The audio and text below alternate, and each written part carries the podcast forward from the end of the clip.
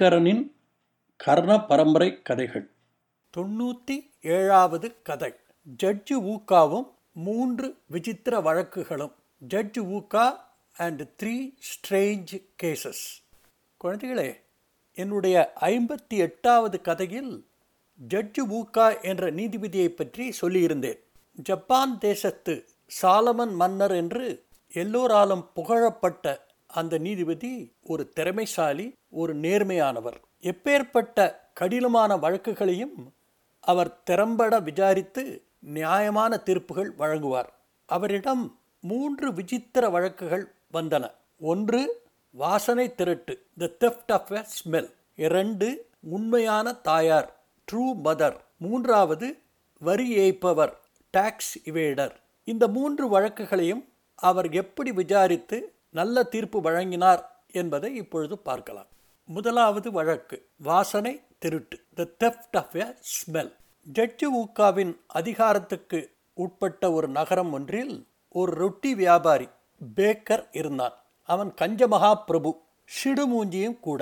ஆனால் அவன் ஒரு திறமைசாலியான பேக்கர். அவன் தயாரிக்கும் சின்னமன் பன் மற்றும் ரொட்டிகள் ரொம்பவே பிரசித்தமானவை. அவைகளுடைய நல்ல வாசனையில் கவரப்பட்டு வாடிக்கையாளர்கள் அவன் கடைக்கு திரளாக வருவார்கள். அவனுடைய ரொட்டியின் வாசனையை நுகர்ந்தவர்கள் எல்லோரும் அவன் கடைக்கு வருவதில்லை. ஏனென்றால் அவர்கள் ஏழைகள்.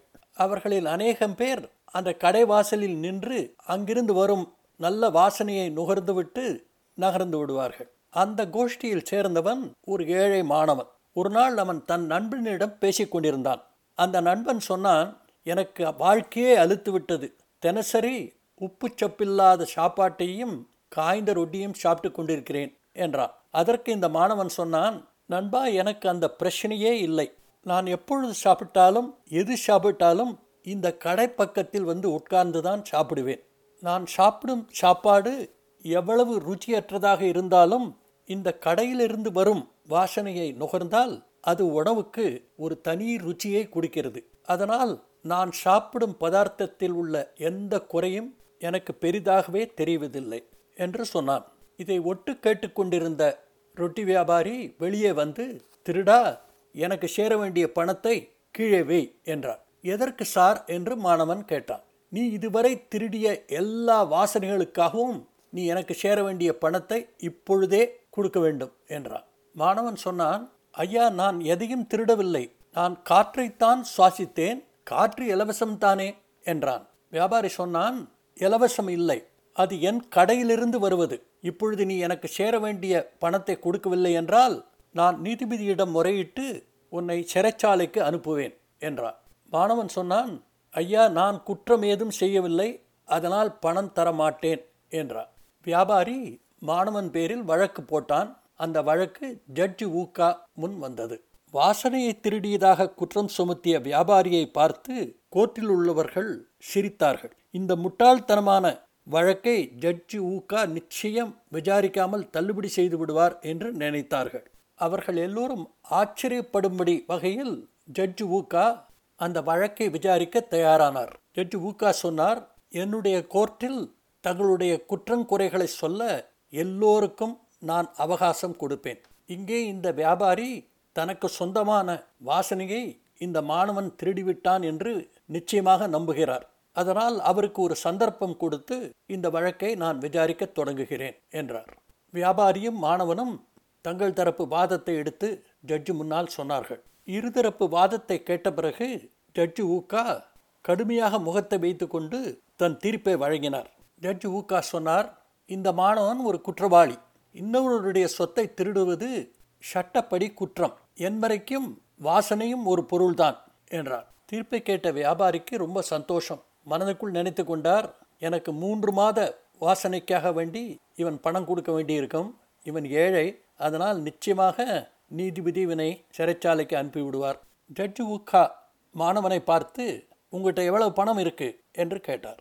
கணம் நீதிபதி அவர்களே என்னிடம் இருப்பது ஐந்து எண் தான். வாடகைக்காக வைத்திருக்கிறேன். வாடகை கொடுக்காவிட்டால் நான் தெருவில் தான் நிற்க வேண்டும் என்றார்.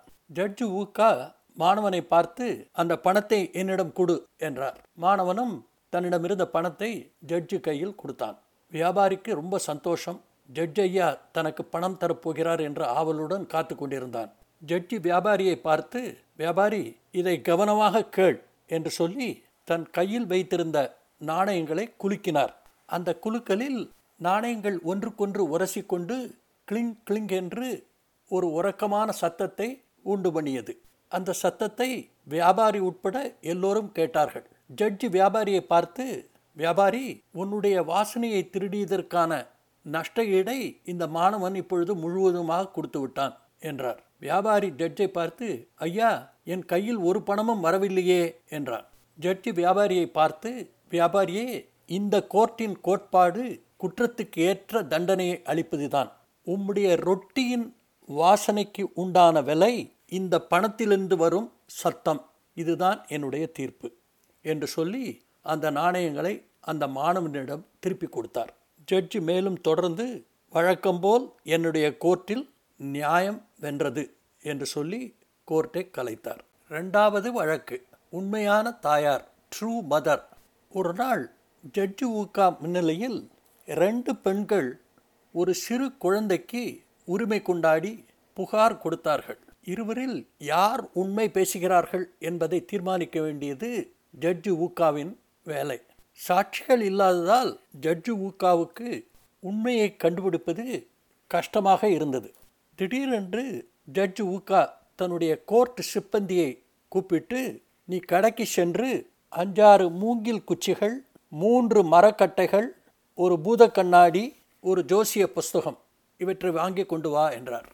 கோர்ட்டில் கூடியிருந்த மக்களிடையே கொஞ்சம் சலசலப்பு ஏற்பட்டது. முணுமுணுத்தலும் கேட்டது ஜட்ஜையா கடைசியாக இந்த வழக்கு மூலம் தோல்வி அடையப் போகிறாரோ? என்று நினைத்தார்கள். ஜட்ஜி கேட்ட சாமான்களோடு கோர்ட் சிப்பந்தி திரும்பி வந்தார். ஜட்ஜ் ஊக்கா அவர் கொண்டு வந்த சாமான்களை தரையில் பரப்பி அதற்கு முன்னால் உட்கார்ந்து கொண்டார். புகார் கொடுத்த ரெண்டு பெண்மணிகளையும் கோர்ட்டில் இருந்தவர்களையும் பார்த்து ஜட்ஜ் ஊக்கா சொன்னார் நீங்கள் நினைக்கிறபடியே நானும் நினைக்கிறேன். இந்த வழக்கை என்னால் தீர்க்க முடியாது என்று. இருந்தாலும் இந்த ஜோசிய புஸ்தகத்தில் சொல்கிறபடி இந்த பொருள்களை வைத்து எதிர்காலம் எப்படி இருக்கப் போகிறது என்பதை தெரிந்து கொண்டு ஒரு நல்ல முடிவை அறிவிக்கிறேன் என்றார். எல்லோருக்கும் ஆச்சரியம். ஜட்ஜு ஊக்கா எப்பொழுதுமே பகுத்தறிவுக்கும் தர்க்கத்திற்கும் மாத்திரம்தான் கட்டுப்பட்டு வழக்குகளை தீர்த்து வைத்திருக்கிறார். முதல் தடவையாக ஜோசியத்தில் நம்பிக்கை வைத்து வழக்கை விசாரிக்கப் போகிறார் என்று ஆச்சரியப்பட்டார்கள். ஜட்ஜ் ஊக்கா தன் முன் வைத்திருந்த பொருள்களை கவனமாக ஆராயத் தொடங்கினார். மூங்கில் குச்சிகளை உருட்டிவிட்டு அதில் வரும் எண்ணிக்கைகளையும் புசத்தில் சொல்லியிருக்கிற அதனுடைய பலாபலன்களையும் பார்த்து தெரிந்து கொண்டார். மரக்கட்டுகளை காது பக்கம் வைத்து அதிலிருந்து வரும் எதிரொலியை நன்றாக கவனித்து குறிப்புகள் எடுத்துக்கொண்டார் கடைசியாக அந்த ரெண்டு பெண்மணிகளினுடைய கைரேகைகளையும் பூதக்கண்ணாடி மூலம் நன்றாக ஆராய்ந்து படித்து தெரிந்து கொண்டார். முடிவாக ஜட்ஜு ஊக்கா அந்த ரெண்டு பெண்மணிகளையும் பார்த்து சொன்னார். பெண்மணிகளே இப்பொழுது நான் செய்த ஆராய்ச்சி மூலம் எதிர்காலத்தை என்னால் நன்றாக பார்க்க முடிகிறது. இருபது வருடங்களுக்கு பிறகு உண்மையான தாயாரும் இந்த மகனும் எப்படி இருப்பார்கள் என்பதை என்னால் பார்க்க முடிகிறது. கேட்பதற்கு கஷ்டமாக இருந்தாலும் நான் உண்மையை சொல்கிறேன். இந்த பையன் ஒரு விபத்தினால் கை கால்களில் உணர்ச்சி இல்லாமல் செயலற்றவனாக இருக்கிறான். அவனுடைய தாயார் வயல்களில் வேலை செய்து அவனை காப்பாற்றுகிறாள் என்றார். இதை கேட்ட அந்த ரெண்டு பெண்மணிகளும் அதிர்ச்சி அடைந்தார்கள். ஜட்ஜு உக்கா அவர்களை பார்த்து என்னுடைய மனக்காட்சியில் தோன்றும் அந்த பெண். அவர் சொல்லி முடிப்பதற்குள் அந்த இருவரில் ஒரு பெண் நிறுத்துங்கள். நிச்சயமாக அந்த பெண் நானாக இருக்க முடியாது. குழந்தைகள் பெரியவர்களை வயதான காலத்தில் காப்பாற்ற வேண்டும். நீங்கள் சொல்கிற மாதிரி இல்லை என்பதில் நான் தீர்மானமாக இருக்கிறேன் என்றாள். இதை கேட்ட ஜட்ஜு ஊக்கா மற்ற பெண்மணியை பார்த்து நீ என்னமா நினைக்கிறாய்? என்று கேட்டார். அவள் சொன்னாள் கணம் நீதிபதி அவர்களே யார் யாருக்கு உதவி செய்ய வேண்டும் என்பதில் நான் வித்தியாசம் பாராட்டுவதே கிடையாது. என் வரைக்கும் என்னுடைய குழந்தை செயலற்றவனாக இருந்தால் என் கடைசி மூச்சு இருக்கும் வரை அவனை நன்றாக பார்த்து கொள்வேன். அதற்கு பிறகு நான் இறந்தாலும் அவனை நன்றாக பார்த்து கொண்டேன் என்ற திருப்தியோடு நான் என் ஷாவை எதிர்கொள்வேன் என்றாள். இதை கேட்ட ஜட்ஜ் ஊக்கா நீதான் உண்மையான தாயார். மற்ற பெண்மணிக்கு அவளுடைய வயதான காலத்தில் காப்பாற்ற ஒரு ஆள் தேவை என்பதற்காக இந்த குழந்தையை கேட்கிறாள். கோர்ட்டாருடைய முழு சம்மதத்துடனும் ஆசிகளுடனும் இந்த குழந்தையை நீ எடுத்துக்கொள் என்று சொல்லி அந்த குழந்தையை அவளிடம் கொடுத்தார். குழந்தையை வாங்கி கொண்ட அந்த உண்மையான தாயார் ஜட்ஜு ஊக்காவுக்கு தன்னுடைய நன்றியையும் வணக்கத்தையும் தெரிவித்தாள். ஜட்ஜு ஊக்கா அந்த பெண்மணியை பார்த்து பெண்ணே எதிர்காலத்தில் என்ன நடக்கப் போகிறது என்பதை நான் முழுவதுமாக இன்னும் சொல்லவில்லை. இந்த ஜோசியப்படி அந்த பையன் தன்னுடைய வியாதியிலிருந்து குணமடைந்து பணம் பதவி புகழ் எல்லாம் அடைகிறான். அவன் அவனுடைய தாயார் அவனுடைய அழகான மனைவி பதிமூன்று குழந்தைகள் எல்லோரும் நீண்ட நாள் சுகமாக வாழ்கிறார்கள். உண்மையை வரவழைக்க ஜட்ஜு உக்கா கையாண்ட விதத்தை எல்லோரும் பாராட்டினார்கள். மூன்றாவது வழக்கு வரி ஏய்ப்பவர் டாக்ஸ் இவேடர் ஒரு சமயம் ஜட்ஜு உக்கா இருக்கும் நகரத்தின் ஒரு பகுதியில் புயலினால் நிறைய கட்டடங்கள் பாதிக்கப்பட்டன. அதில் அதிகம் சேதமடைந்தது பனிரெண்டு குழந்தைகள் வசிக்கும் ஒரு அனாதை இல்லம். அதை மறுபடி பழைய நிலைமைக்கு கொண்டு வர நிறைய பணம் தேவைப்பட்டது. ஜட்ஜு ஊக்கா ஒரு புதிய வரியை அறிமுகப்படுத்தினார். அதன்படி ஒவ்வொருவரும் அவரவர்கள் வீட்டில் இருக்கும் கதவை பொறுத்து ஒரு கதவுக்கு ஒரு தங்க நாணயம் என்று வரியாக கொடுக்க வேண்டும் என்று. எல்லோரும் சந்தோஷத்துடன் அந்த வரியை கொடுத்தார்கள். ஒரே ஒரு நபரை தவிர. அவர்தான் அந்த ஊரிலே இருக்கும் பெரிய பணக்காரர் டொசுகே என்று பெயர். அவரும் அவருடைய மனைவியும் ஆறு கதவுகள் கொண்ட ஒரு பெரிய வீட்டில் வசித்து வந்தார்கள். அவர்களுக்கு குழந்தைகள் கிடையாது. ஜட்ஜி விதித்த புதிய வரியில் அவருக்கு விருப்பமில்லை. குழந்தைகள் இல்லாத நான் ஏன் ஆறு கதவுகளுக்கு ஆறு தங்க நாணயங்கள் கொடுக்க வேண்டும் என்று அவருடைய வாதம். அவருடைய மனைவி சொன்னால் ஊரோடு ஒத்து வாழுங்கள் என்று. மனைவியை திருப்திப்படுத்துவதற்காக வரி கொடுக்க சம்மதித்தார். புத்திசாலித்தனமாக செயல்படுவதாக நினைத்து தன் வீட்டில் உள்ள ஆறு கதவுகளில் ஐந்து கதவுகளை மூடிவிட்டு ஜட்ஜி ஊக்காவிடம் வந்து ஒரே ஒரு தங்க நாணயத்தை கொடுத்தார். ஜட்ஜி கேட்டார் டொசுக்கே உன் வீட்டில் ஆறு கதவுகள் இருக்கின்றனவே நீ ஆறு நாணயங்கள் அல்லவா கொடுக்க வேண்டும்? என்றார். ஜட்ஜையா ஐந்து கதவுகள் உபயோகத்தில் இல்லை. அதனால்தான் ஒரு கதவுக்கு ஒரு தங்க நாணயத்தை நான் கொண்டு வந்திருக்கிறேன் என்றார். ஜட்ஜி ரகசியமாக ஒரு கார்பெண்டரை கூப்பிட்டு டொசுக்கியின் மனைவியை வீட்டிற்கு வெளியே வர சொல்லிவிட்டு ஆறாவது கதவை மூட சொன்னார். ஜட்ஜு டொசுக்கையை பார்த்து டொசுக்கே நீ வரியே கொடுக்க வேண்டாம். ஏனெனில் உன் வீட்டில் கதவுகளே கிடையாது. நோ டோர் நோ டாக்ஸ் என்றார். அது எப்படி என்று டொசுக்கை கேட்பதற்குள் அவனுடைய மனைவி கோர்ட்டுக்கு வந்து டொசுக்கியிடம் தங்கள் வீட்டு கதவு மூடப்பட்டதை தெரிவித்தாள். டொசுக்கி ஜட்ஜிடம் கேட்டான் ஐயா நாங்கள் ராத்திரி எங்கே தங்குவது? என்று கேட்டான். அது என்னுடைய வேலை இல்லை என்றார் ஜட்ஜ். வீட்டுக்கு திரும்பிய கணவனும் மனைவியும் என்ன செய்வது என்று தெரியாமல் திகைத்தார்கள். பக்கத்து வீட்டுக்காரர்களிடம் இரவு மாத்திரம் தங்க அனுமதி கேட்டார்கள். யாருக்குமே எந்த காலத்திலும் உதவி செய்யாத அவர்களுக்கு எவரும் உதவி செய்ய முன்வரவில்லை. அன்று இரவு அவர்கள் வாசல் திண்ணையிலேயே தூங்கினார்கள். மறுநாள் காலையில் டொசுக்கி ஜட்ஜி வீட்டிற்கு ஓடினான். அவர் காலில் விழுந்து கெஞ்சினான். ஐயா தயவு செய்து என் வீட்டு கதவை திறந்து என்னை வீட்டிற்குள் செல்ல அனுமதியுங்கள்.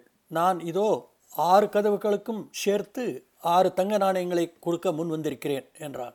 ஜட்ஜி சொன்னார் டுசுக்கி நான் ஒரு தரம் உத்தரவு போட்டால் அதை மாற்றுவதே இல்லை. என் உத்தரவுப்படி நீ வரி கொடுக்க வேண்டாம். நீ தொடர்ந்து வரி கொடுக்காமல் உன் வீட்டுக்குள் நுழைந்து உன்னுடைய பழைய வேலைகளை கவனிக்க நான் ஒரு வழி சொல்கிறேன் இந்த பன்னெண்டு குழந்தைகளை உன் வீட்டில் சேர்த்துக்கொள். அப்பொழுது உன் வீடு ஒரு அனாதை இல்லமாக மாறும். அனாதை இல்லங்களுக்கு எப்பொழுதுமே வரி கிடையாது. என்ன சொல்கிறாய்? என்றான். பன்னெண்டு குழந்தைகளா?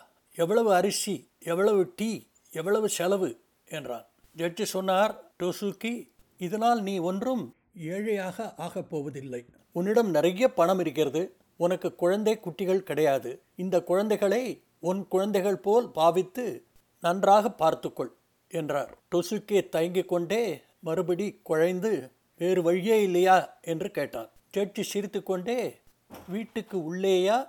வெளியேயா என்பதை நீதான் தீர்மானிக்க வேண்டும் என்றார். வேண்டா வெறுப்பாக பனிரெண்டு குழந்தைகளையும் தன் வீட்டிற்குள் சேர்த்து கொண்டான். முதல் சில மாதங்களில் அந்த குழந்தைகள் போடும் சத்தத்தையும் கும்மாளத்தையும் அவனால் சகிக்க முடியவில்லை.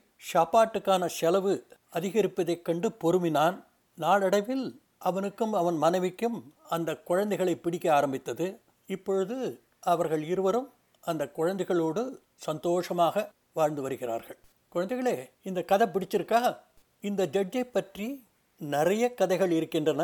உங்களுக்கு இந்த கதைகள் பிடித்திருந்தால் உங்கள் நூலகத்திற்கு சென்று படியுங்கள். இந்த கதைகளை பற்றி நீங்கள் என்ன நினைக்கிறீர்கள் என்பதை Aingaran twenty twenty at Gmail dot காமுக்கு எழுதுங்கள். கதைகள் தொடரும். அதுவரை அன்புடன் உங்கள் ஐங்கரன்.